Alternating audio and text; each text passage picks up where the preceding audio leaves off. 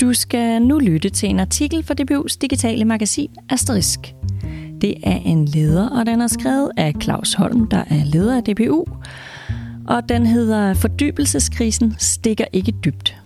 Den taler ind i den aktuelle debat om skærme i skolen. Lederen er læst op af mig. Jeg hedder Mathilde Vejersø, og jeg er redaktør for Asterisk. Lederen kommer her. Den starter med et citat, som lyder sådan her. Min overfladiskhed stikker ikke så dybt, bemærkede forfatteren Johannes Møllehave en gang, da en moddebattør fandt et af hans mange synspunkter for overfladisk. Han tilføjede, at øh, overfladiskhed skam har sin plads, for eksempel når man skal lære at svømme. Desuden skal man jo heller ikke være så dyb, at man holder sig på bunden hele tiden. Leg og vidtigheder letter sindet, og Møllehave var som bekendt både sproglig, ekvilibrist og en læselysten bogorm. Læselyst er til gengæld ikke det, der præger den danske folkeskole for tiden. I hvert fald ikke at dømme efter den seneste internationale læseundersøgelse Pearls.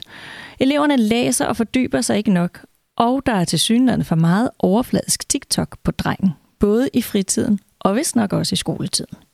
Det har skabt reaktioner både fra den pædagogiske debats sædvanlige stemmer, men også fra læger og erhvervsfolk, der har placeret væsentlige del af ansvaret hos skolen, dens ledelse og lærerne og deres brug af digitale skærme i undervisningen.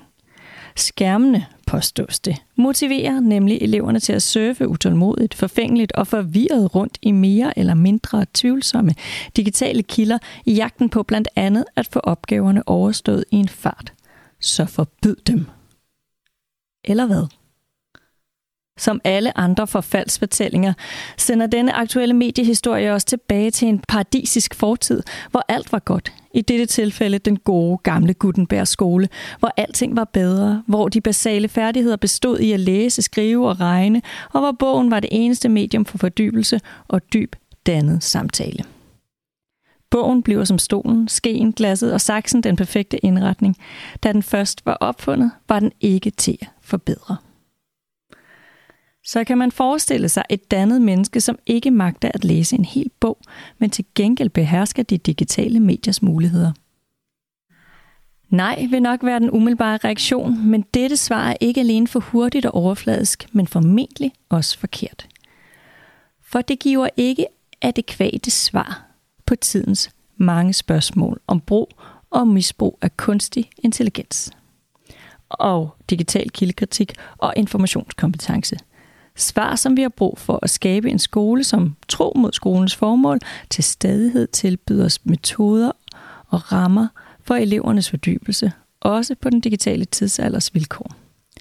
Sådanne finder man hos forskerne Jens Johansen og Søren Lange fra DBU Aarhus Universitet, som for godt 20 år siden pegede på den igangværende samfundstransformation, hvor digitalt medierede redskaber automatiserer færdighedsområder som grammatik, stavning og talbehandling. De tror dog ikke på, at elektronikken er bogens fjende. Den er blot blevet et ud af en række, også visuelle og auditive medier, det bliver derfor skolens opgave i den digitale tidsalder at give eleverne kritiske færdigheder i at udveksle, udforske og udtrykke sig gennem dem. Så forskernes pointe er, at man godt kan forestille sig et dannet og vidende menneske, der måske ikke magter de traditionelle kulturteknikker, læse, skrive og regne, særlig godt, men til gengæld behersker de digitale mediers nye muligheder men forudsætningen er en passende pædagogisk og didaktisk indsats for fordybelse i disse muligheder. For ellers vil fristelsen til overfladiskhed, distraktion og TikTok være for stor for de fleste elever. Forskerne Jesper Tække fra Aarhus Universitet og Michael Poulsen fra Syddansk Universitet har i et forskningsprojekt, som hedder Social Media Education, taget tråden op i forhold til dikotomien mellem boglig fordybelse og overfladiskhed ved brug af skærme i undervisningen. De peger på to mulige konsekvenser af skærmbrugen. Den første er den distraktion, som er omdrejningspunktet for den aktuelt pågående debat. Eleverne bliver forvirret, ufokuserede overfladiske brugere af de digitale medier og dermed ude af stand til at ordne og sortere digitalt skidt fra kanel. Den potentielle konsekvens kunne blive et forbud mod skærme i undervisningen. Den anden mulighed er, at man pædagogisk og didaktisk netop adresserer den digitaliserede virkelighed, som omgiver eleverne gennem en formålsorienteret brug af digitale kilder. De kalder det at multiplexe. Det betyder, at klassen fortsat er koncentreret om et emnefelt, men bruger både skærme og bøger til at belyse det. Dermed fastholdes elevernes opmærksomhed, og den bliver endda multipliceret. Forudsætningen er igen, at læreren til rette lægger undervisning, så man undgår alle hånde digitale afstikker til andre faglige eller private emner. Vi må erkende, at skolens infrastruktur ikke længere bare er et bord, en tavle, en lærerautoritet og de trygte bøger.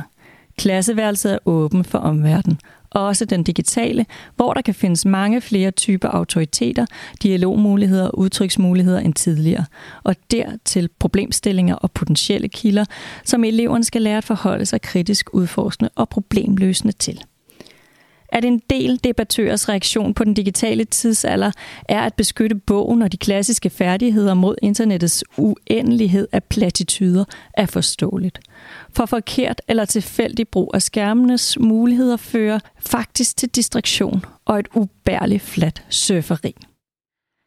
Men den digitale tidsalders skole rimer ikke per definition på overfladiskhed, men understreger blot, at det er en presserende pædagogisk opgave at beherske en undervisning, som gør det muligt for eleverne at udvikle sig til dannede vidende mennesker digitalt og analogt.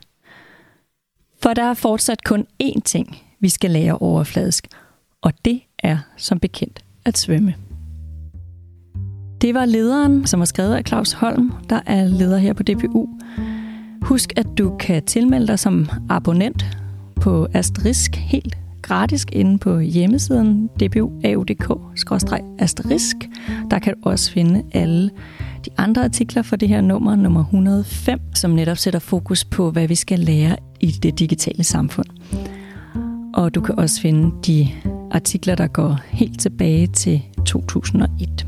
Så dyk ned i det. Tilbage er der bare at sige tak, fordi du lyttede med.